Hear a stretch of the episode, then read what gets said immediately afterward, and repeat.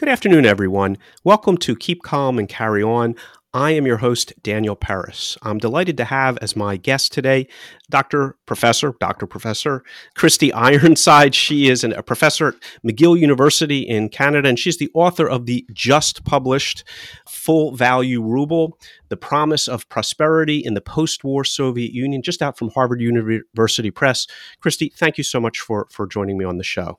Thank you so much for inviting me as you know, we were discussing in the green room before. My audience is less oriented towards Russian historians, which is, is my background, and more towards people engaged in current finance issues. And really, one of the the dominant topics uh, these days, given Federal Reserve policy, given global global economic crises that we've had over the past several decades, and the intervention of governments in uh, their economies is there is just an ongoing discussion and debate, fierce debate about the value of currencies, alternative currencies, theories about uh, monetary theories uh, of velocity of money, of alternative currencies, of new technologies enabling alternative currencies, the utility of fiat currencies. This is the stuff that takes up the Wall Street Journal and Bloomberg and my day job. I'm not going to say all day long, but a, a, good portion of it. And many of the people uh, in the investment world have to, by definition, spend a lot of time on this on this issue. That's why I was so struck and pleased to read your book and find that from a great distance, the Soviet Union in the 1940s and 50s, specifically the 50s, some of the very same debates are being articulated and hashed out, and bureaucrats, the equivalent of Federal Reserve officials or Treasury officials, enterprise leaders, are trying to address some of the very same issues that we find eh, that we're addressing in the economy right now. Now, a lot of people, a lot of my circle of acquaintance would say that's too too uh, too remote, uh, too far of a bridge in terms of the uh, or the comparisons. But I, it was struck with me. So I really want to have you, and glad to have uh, have you on the show to discuss the problems as mid 20th century Soviet bureaucrats were dealing with money supply issues. So, uh, thank you for writing this book. It's beautifully written. It's it, for a kind of technical Russian history, Soviet history work. It's very easily read and and uh, and well organized. Uh, just a key, uh, few key chapters. Can you can you start by setting the stage about how the money supply problem uh, was developed. Uh, the framework for it comes with the revolution because, in theory, a communist society has a very different take on money. But the very specific problems really emerged from World War II as the Soviet Union comes out of World War II. Well, coming out of World War II, the problem is there's simply too much money in circulation. Uh, so, one of the things that they had had to do very early on after uh, the Nazis invade is they essentially turn on the tap. They keep printing money. This is not the first time they've done this. They've been printing money in response to economic crises before. They did this during uh, the first five year plan because you know you've got tons of people coming into industry, and so you need to pay their wages. But during World War II, they they just keep printing money. So the money supply quadruples during during the war. It, it, it, exponentially increases. And then you also have all kinds of problems because, of course, you know, as the front has been moving back and forth, you've had, you know, foreign currencies that are entering into circulation in occupied territories. The Nazis also printed counterfeit rubles in an attempt to wage economic warfare. So you have all of that going on. Um, on top of that, you also have an enormous amount of surrogate currencies that are in circulation because you have effectively a barter economy in large parts of the country. So, you know, people are are trading in, you know, in, in, in actual foodstuffs. They're trading in consumer goods.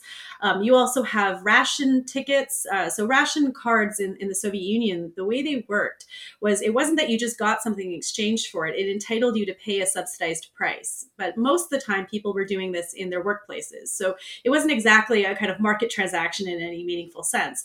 But those ration cards themselves became surrogate currencies because they entitled you to buy things at subsidized prices. So you have all kinds of problems like this that are that are going on after the war and of course, the other thing that's going on in the background too is that you know the country is devastated economically. It's it's absolutely devastated. You need to get people to rebuild the economy. You need to motivate them. Um, when when the money has ceased to have any value, it's it's hard to be, to view your wages as something that are meaningfully uh, useful in your life. And as they start to scale down some of the coercive tactics that they had put in place to get people to work during the war, they start to go back to money as something that they need to get people to do their jobs, to you know put their money in the bank, have confidence in the banks as well, because they had effectively frozen people's savings during the war. So, what they're really trying to do by the time we get to 1947, which is roughly when my book kicks off, I, I start after 45, but really it's 47 um, when they have the currency reform, is they're trying to get people to have faith in the ruble again. They're trying to have people have confidence in the currency, which is the nexus that connects all different parts of this economy and this society. And so it, it's worth stepping back that even the determination that we needed a currency as a mechanism of exchange in order to have a complex modern society was a bit of an ideological leap because in the first few years of the, the Soviet Union, there were notions running about that, well, uh, currency and, and uh, is, is a bourgeois notion and we'll deal with it somehow or other. And there were no specifics, but that, that Stalin, it turns out, was, was of a more practical nature and said, no, actually, this, this is a tool that we need. Thank you for all the ideological dreaming, but this is a practical tool that we need to manage a complex society. I believe he actually said, as a direct quote, that it was anti Marxist stupidity to think that you could do away with money anytime soon. Uh, so, I mean, he had been kind of hammering on this from the mid 1920s, well before he was actually officially in power. So, as you say, right after the revolution, uh, you know, Lenin initially was one of the people who thought that money could be done away with. He includes this in one of the very first programs. Uh, but very early on, they realize this is impractical. And uh, in the 1920s, they start to stabilize the currency. There's a currency reform in 1924. He, he was sort of involved maybe toward the very, very beginning of it, but mostly it was after he had died. And by 1925, when Stalin's becoming more of a player, he comes along and, and his big intervention into this discussion is to say that we can use money as communists. We can make make it be something that does something for us. It can have value in our society. It doesn't automatically make us less communist if we're still using money money can have it can it can have value for us. It, he calls it a tool of, of uh, bourgeois governments that can be used to give grist to our mill. We can do it now, and so from his perspective, there's no real discussion left to be had. Especially you know by the time he's really solidified his leadership by the end of the 1920s, there's no discussion anymore about doing away with money. That's something that's off in the distant future. You know when communism is achieved. For now, what we need is a strong currency that has real value, and that is to say that has purchasing power in workers' hands, because without that, we're not going to motivate the kind of labor we need from people to build communism in the society. So, fast forward 20 years and a devastating war, and there are a lot of paper rubles circulating, not enough goods, and a sense that the ruble isn't worth much because you can't buy anything with it. And so uh, the the regime embarks on a series of measures involving price, involving taxation, involving savings banks and lotteries and forced government bonds and so forth uh, in a constant effort, as well as manufacturing and rebuilding the economy, in a constant effort, surprise, surprise, to for for people involved in current uh, debates to get the right balance of money supply, velocity, velocity, and goods. And they never really get it, but they're constantly working at it and they're they're approaching it from all perspectives. So the first chapter you have fascinating is on prices and mandated lower prices every spring. Can you discuss how that's going to help fix this problem? I mean, one of the really big problems coming out of the Second World War was that they had had to raise prices to match the currency supply. So they had actually been trying to do this well before the Second World War. This is a policy of theirs from the mid 1930s when they had sort of uh, what, what they call kind of like the three good years when things seemed like they were going pretty well at mid at mid decade. Uh, but of course, by the end of the decade, they had to put a lot of resources into militarization. They pulled that back from the consumer economy. And so during World War II, they have to rescind this promise altogether. So prices go up exponentially, even um, though we have rationing, because you have the price system splits. So you have commercial prices, which are not necessarily market prices per se, but which are substantially higher than the ration prices, which are those subsidized prices that I mentioned that you need to use your ration uh, ticket to buy something with. So prices have gone up enormously, and uh, and there's a sense that that the connection between supply and demand between you know between the sort of the costs of producing a thing and what it's being sold at its exchange value everything has become very frayed by the war. The war has kind of severed those connections so they have a currency reform in, in 1947 when they revalue the currencies so you know 10 old rubles are now worth one new ruble. And it's paired with a price reform. So they they abolish rationing and they unite the prices. This is how they describe it, those commercial and those ration prices, but they unite them at a level that's substantially higher than the ration levels. So they're trying to get people to, you know, to to purchase things at these new prices, but they're still very high because wages have not been affected. Wages are left the same. So they have price reductions every year, starting in the late 1940s through 1954, and these get turned into a sort of holiday. You know, it's it's usually on the first of March or the first of April, which is also coincidentally when people would have their new norms, their production norms, be announced. So it's like you have to work harder, but you get things cheaper. Uh, so they announce these new prices, and it would be like 50% off certain categories of goods or 10% off flour, things like this and um, and they do this every year in an attempt to try to bring the prices down so that people can afford things. Because the problem of course is um, because goods are too expensive they're producing much too much of certain things which they then have to warehouse. They, they literally warehouse those things. They kind of put them in and a, what were the examples? Are these like 10000 uh, pound screws that can't be sold? Or these th- these would not have been shoes or, or or basic goods, they have to have been goods that that because of the inefficiency of the system would have been hard to sell anyhow, and high value so goods not, presumably not food products per se, because those are always in shortage, but things like caviar, for example, there are massive stockpiles of caviar. And the most shocking one is vodka. They have an insane quantity of vodka on their hands coming out of the Second World War because it's simply so much cheaper to produce your own samogon, right? You just get some bread and sugar and, and you do that. And so they have lots and lots of state produced alcohol on their hands. They can't export most of this at this point. They don't have good export arrangements yet. And so they, and because the price is too high, they simply cannot move this product. So they're, what they're trying to do behind the scenes, so they present all of this as being about improving people's living standards, getting the prices down so that your wages go further. Uh, that's the public facing aspect of this campaign. But behind the scenes, they're trying to calibrate supply and demand with, you know, with the actual supply of things that they have. So a lot of it is about moving products that are already in, in oversupply. So things like vodka. Another one is wristwatches, things like this. Uh, and also trying, you know, it, because there's a there's a always a kind of disconnect between what gets produced in a year when you have a, a system that's organized around Stakhanovism, around overproduction, and so you know if you're trying to hit very high targets and prove that you are an excellent factory manager and you can do better than what you've been expected to do, well then you've created products that there's no demand for, which then has fallout for the rest of the economy because then those extra goods either sit there and are not sold or they kind of walk out the back door to the black market where they're sold for totally different market prices. So it's an incredibly complex calculation trying to balance supply and demand in this system.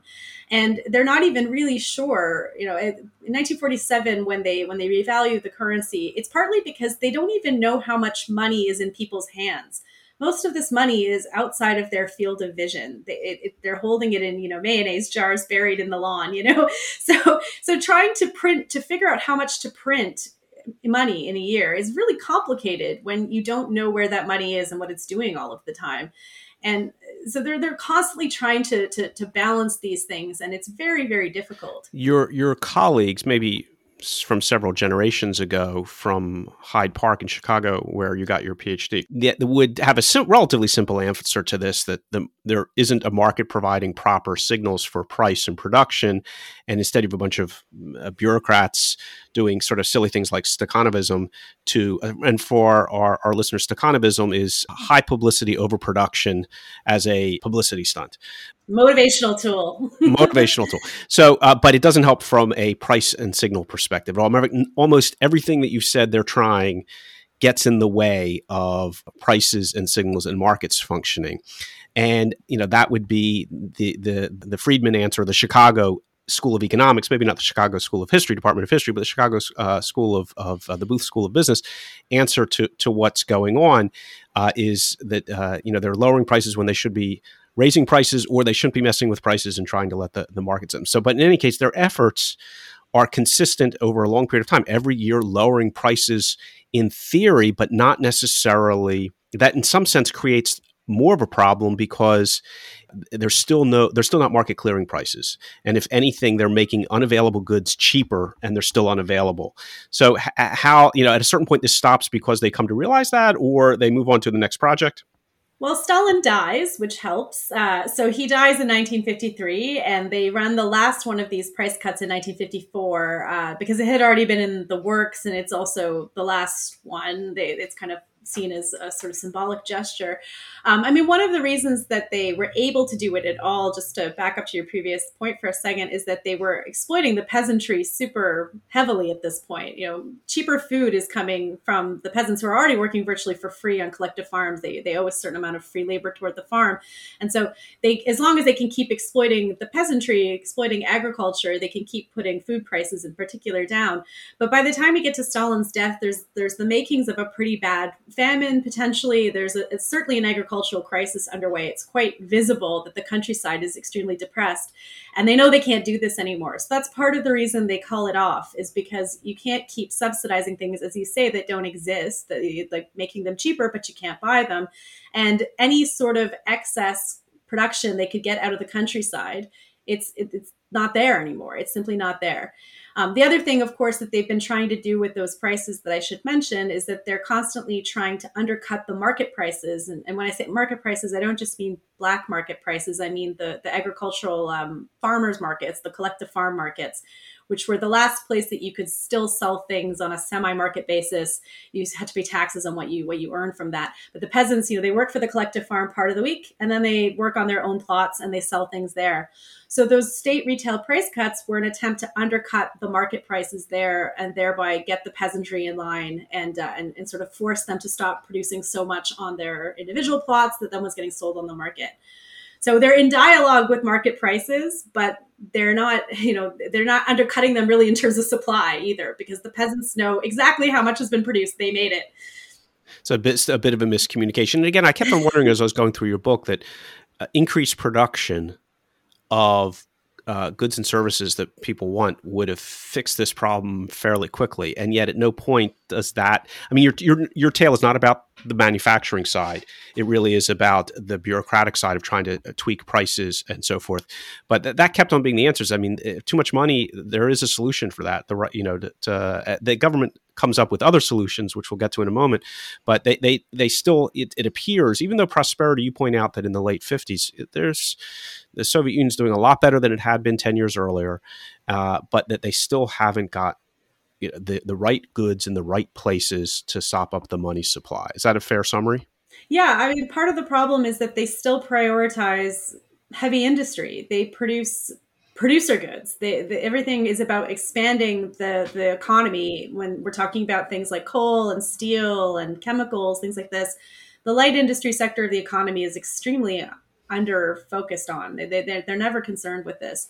Uh, that's part of it and so they would have had to have shifted resources substantially and, and reoriented the economy to be more on a consumerist basis, but they weren't willing to do that. They were quite skeptical of consumerism as an organizational principle of an economy.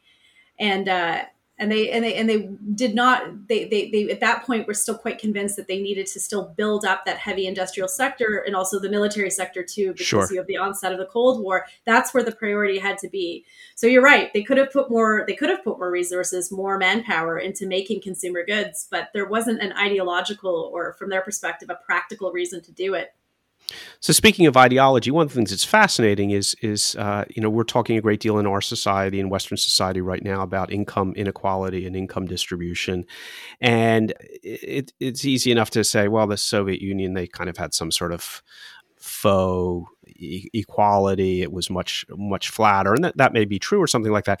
But what's fascinating is that you have a whole chapter on the fact that uh, levels of income were not random. It was an extremely complicated, historically rich problem or issue to work out that they Soviet policymakers in the 1950s had to deal with high wage workers, low wage workers, and trying to get this right again as part of their effort to to get the amount of money supply and goods uh, at least a little bit closer. And part of it was, you know, how do we bring some people up but not put more money supply into the economy?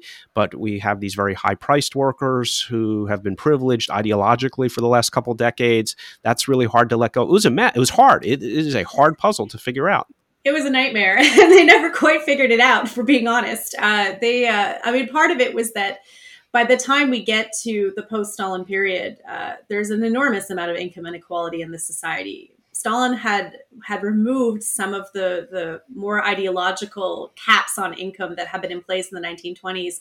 Uh, so, in particular, when we're looking at the party, he got rid of this thing called the party maximum, which basically limited politicians' salaries to that of a skilled worker. So they weren't going to get paid more than them. He gets rid of this, and after this, all kinds of uh, white collar workers, party workers, intelligentsia, their salaries go sky high. Um, and he also privileges workers in heavy industry. So again, those coal workers, you know, it's not a it's not a an accident that Alexei Stakhanov, the Stakhanovite, is a coal worker, right? It, it's it's that industry. So he privileges those people, but he leaves large swaths of the workforce behind. So you've got people who are earning extremely low wages by the 1950s. They can barely afford anything. And you've got people who are earning lots of money that they can't spend. And both groups feel aggrieved, but for different reasons. And so they're trying to come up with wage policy reforms that will try to target both groups without bringing wages down and reducing the incentive to work hard and to enter the lines of work that they prioritize but also they don't want people to be so poor that they can't afford bread they can't afford basic things. So it's an incredibly complex thing. And of course they they also don't want to introduce too much more money into circulation. Because if you just raise wages then that just promotes inflation which is you know a dirty word for the soviets. They never call it inflation but they of course have inflation in this society and in this economy in, in they can't simply raise the wages of the lower paid employees because it would make the core problem that's running through your book, which is too much money and not a sufficient amount of goods and services chasing that money, a la Milton Friedman, but uh, too much money. They can't simply do that. But at the other end, if they bring down the wages of the high profile uh, classes of employees, groups of employees. You refer to that as leveling. That they're trying to get income redistribution without leveling.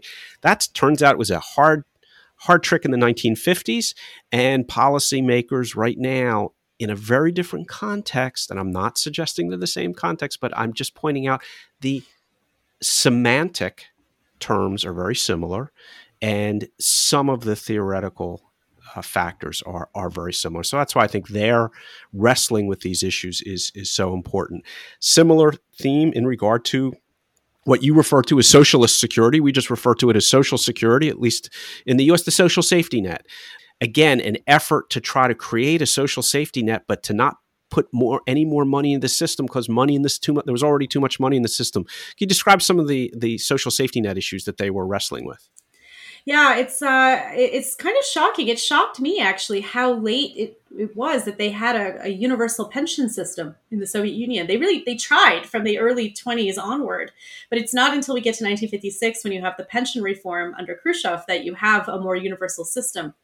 And part of the problem again was exactly this. They didn't want to introduce too much more money into circulation that would end up in the hands of sort of quote unquote unproductive hands, right? In the, in the hands of people who are not adding more value into the economy. So they struggle with this. It takes them a very long time. It actually starts under Stalin. The, the effort to reform the system starts in the late 1940s. And Khrushchev, in many ways, just benefits from the fact that they kind of dithered for a while and couldn't figure out how to solve this problem. And so when he comes along and he announces this pension reform, it's been building on many years of this discussion going on at higher levels. So they they raised what, what they do with pensions is they raise the minimum pensions, which by that point were extremely low. They were uh, you know not at all connected to the cost of living. They had certainly lost any connection they once had to uh, to average industrial wages in part, it, know, it's the problem with pensions in any system, right? Where you you get your pension assigned at a certain level, or it represents money that you've paid into the system, but you have inflation, and so the value of that pension isn't the same 20 years later, right? Unless you've had cost of living adjustments, you know, unless you have a, an invested pension this, the Soviet system did not believe in having people invest in their own pensions. Your pension was very explicitly something you got from the government in exchange for your labor. Mm-hmm. And to the present day, it's actually very difficult in Russia to convince people to pay into it, retirement investments because there's still this tradition of thinking of a pension as something that comes at the end of your life from the government, right? So that's a separate question altogether. But but they really struggle to do this. And in the end, Khrushchev runs ahead with this program where they're going to raise all of the pensions, but it does exactly the thing that they've been trying to avoid for some time now, which is introduce a lot more money into circulation that isn't backed by goods. So now pensioners are doing slightly better than they had been, and, and it did it did affect people's living standards. I won't say it didn't, but it exacerbated the underlying problem, which was there's still too much money in circulation and not enough to spend on it.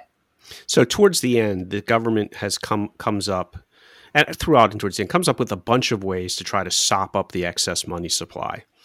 They have taxes, which is an interesting notion in a communist society or supposedly communist society, that there would be income taxes. It's a fascinating uh, a part of your work. There are government loans, which everyone is obligated to uh, to support uh, in the United States. You know, savings bonds and war bonds, but they the extent to which you had savings bonds or war bonds are nothing like the basically obligatory uh, government campaigns in, in, the Soviet Union, and where you s- basically hand over your money supply to the government and in theory you're going to get something way down the road and as a practical matter. You either got nothing or its value was de minimis. So it's another way of soaking up money.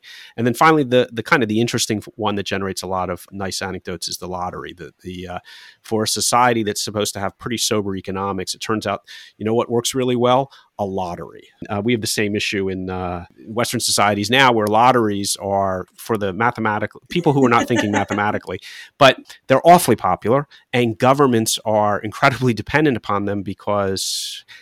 For all the highfalutin economics, a lottery works better and so let's let's talk you know if you can provide an overview of some of the mechanisms by which at the end of the day the government found, well, nothing else is really working. Not nothing else, but it's hard to get the price mechanism right. It's hard to get the labor mechanism right. At the end of it, we're just going to soak up money in these other ways. So you have lotteries and savings accounts, and savings accounts are the one that they really like because it seems maybe a little bit more uh, disciplined it builds character. There's all kinds of funny propaganda videos and propaganda posters about how putting your money in the savings bank is the correct you know socially appropriate thing to do as a builder of communism and all of this. But it is interesting that they turned to lotteries because they initially banned them. They they in 1918 right after the revolution they banned them as bourgeois gambling. They think that lottery is you know the the Russian aristocracy was perceived as inveterate gamblers. Uh, some of them were, but uh, there was a stereotype, and so they they banned gambling, they banned lotteries, and very quickly on they realized that this is totally impractical. So you have a series of these lotteries and that start in the 1920s that are run by voluntary associations. The state never totally figures out how to run one of its own. There, there are kind of logistical reasons why it's difficult for them to do it. And then during World War II, they start having more lotteries, like state lotteries, uh, that are actually on the basis of those obligatory bonds. So, believe it or not, you subscribed for a portion of your wages to go into lottery tickets which uh, is objectively insane. you would you would maybe get some of that money back in the form of prizes. That you also had goods prizes too. They weren't entirely uh, money based lotteries.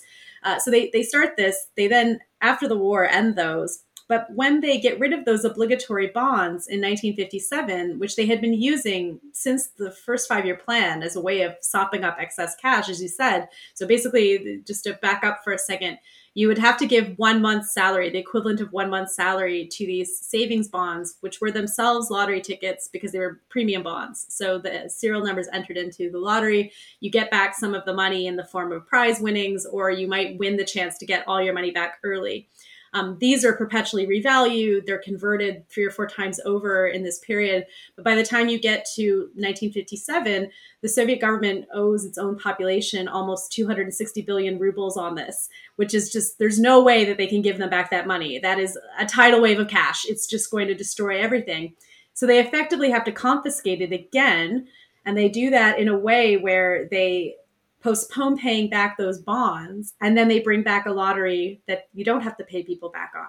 So you just have standard lottery tickets where you know you pay three kopecks to get a lottery ticket or you often get it as change. This was a sort of funny quirk of soviet society that it, they had such shortages of coins that they often would give you back your change in lottery tickets which people didn't want but they often got it anyway and so you might win something from your change but uh, so they bring these lotteries back, and they're around up until the end of the Soviet period. Um, and they, you know, you could win a refrigerator. Sometimes you could even win an apartment but this was a, a good way of getting this money out of circulation and they don't have to pay people the money back.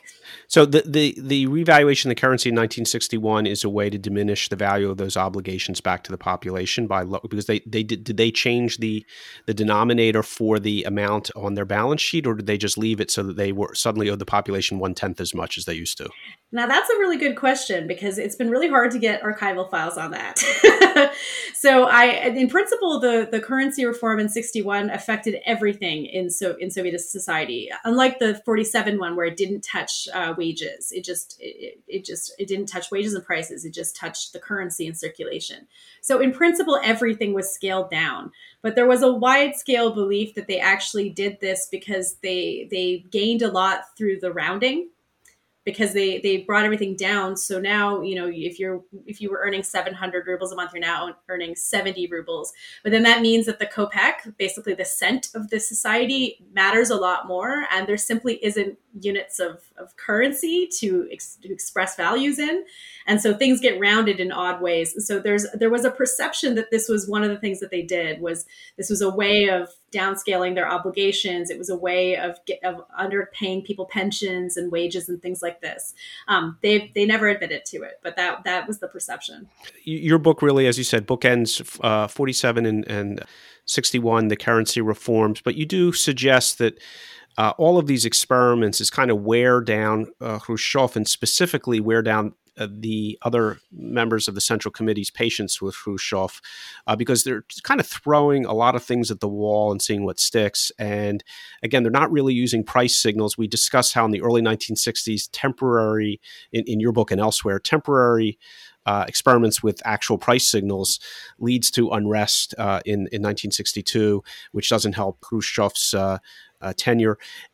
And again, I know your book is not about the demise of the Soviet Union, but it's implied that they never really figured this stuff out. Is that a fair, you know, fair summary of your of your view?